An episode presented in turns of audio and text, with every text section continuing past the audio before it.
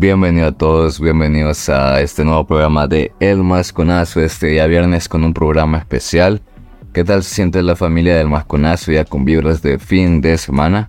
Vamos a hablar un poquito sobre un tema que creo que todas las personas aficionadas a este bonito deporte están pensando ya en que es el fin de la era de Cristiano Ronaldo y Messi.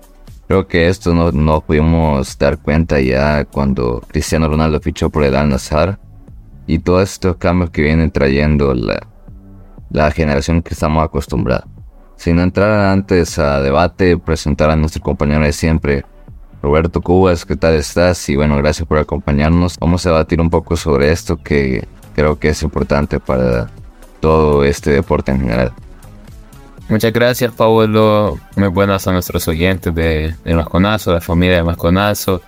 Eh, así es, Pablo, un tema muy interesante a debatir el muy posible y muy cercano final de una era, eh, la cual creo que ha sido la infancia de muchos de nosotros, porque claramente me tengo que incluir diciendo que mi infancia fue ver los clásicos de Messi contra Cristiano.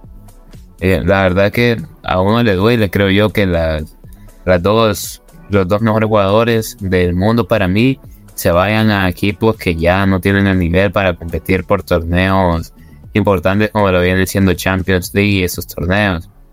Pero la verdad que cada uno tiene un proyecto diferente, cada uno tiene una visión diferente en el equipo en el que están, por eso es que lo eligen claramente. Ellos saben por qué lo eligen, por qué tomaron ofertas de otros clubes. Lo que tú dices, el final de una era.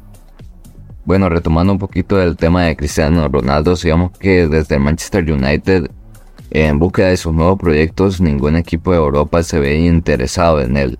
Sin embargo, creo que muchos no pensábamos que iba a llegar a Arabia Saudita y que esto iba a ser una, por decirlo así, tendencia entre jugadores.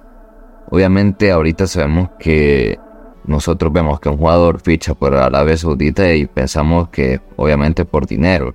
Es lo primero que se nos viene a la mente después de esas cifras eh, altas que brindan estos equipos de Arabia Saudita. Más sin embargo, creo que esto no es solo una cuestión de dinero, también sino de marketing. O sea, no mucho pensábamos que Arabia Saudita iba a tener más cosas por ver después del fichaje de Cristiano Ronaldo. Sin embargo, creo que él lo dijo que en algún momento la Liga de Arabia Saudita se podía meter entre las cinco mejores que yo en mi opinión lo sigo viendo lejos, pero puede llegar a ser si esta temporada que viene eh, le va bien. Creo que es muy decisiva en, tanto de esas palabras. Pero a ver, este, dentro de tu opinión, Roberto, ¿crees que Arabia Saudita es una buena opción para jugadores así como Cristiano Ronaldo? ¿Crees que pueden aceptar un mejor desafío, ya sea en MLS o otras ligas como ya sea la portuguesa o la holandesa o más así ligas? Fuera de, los top de Europa? Sinceramente, Pablo, esto es una pregunta muy interesante, sobre todo porque, como lo dijiste, eh, cuando uno va a Arabia Saudita uno piensa que es por dinero. El tema de dinero tiene bastante que influir con los jugadores y creo que esto lo cambia un poco Cristiano Ronaldo, que hace que no se trate de ver tanto que viene siendo el fichaje por el dinero, pero pues también sabemos que algo que motiva a los jugadores es donde se mueve dinero. Es jugadores que ya lo dicen, que se van por dinero, porque, bueno, quieren tener una buena vida con su familia. Pero sinceramente creo que si esta liga sigue así, en unos, bueno, tres, dos años, creo que puede tener un nivel muy alto. Ya tenemos jugadores con calidad de balón de oro que se han ido para ahí.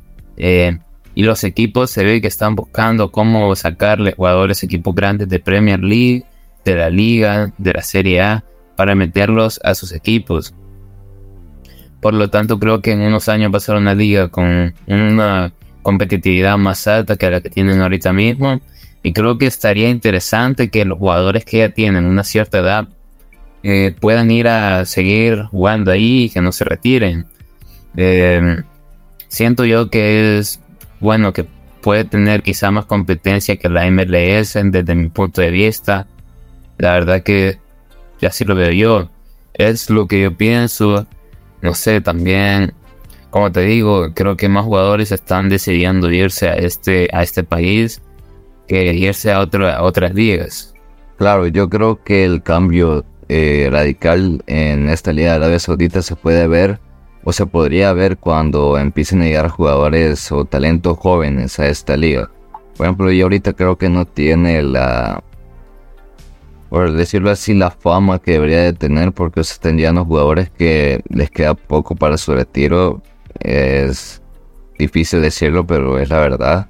Entonces yo, yo voy a empezar a considerar más importante esta liga cuando empiecen a llegar jugadores jóvenes. O sea, creo que para muchos no, no es lo principal eso, pero dentro de mi opinión creo que sí.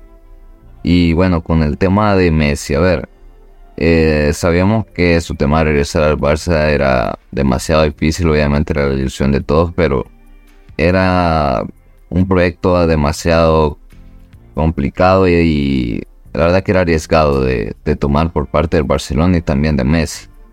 Pero a ver, creo que esto lo hablamos un poquito en el episodio del miércoles. Era más por cuestión personal de Messi, ¿verdad? Eh, llevar una vida más tranquila después de tanto estrés en el PSG. Por tanto de ataques de fans o también del equipo, ¿verdad? Que yo creo que nunca se le dio la confianza que tenía que tener un jugador de, del nivel de Messi.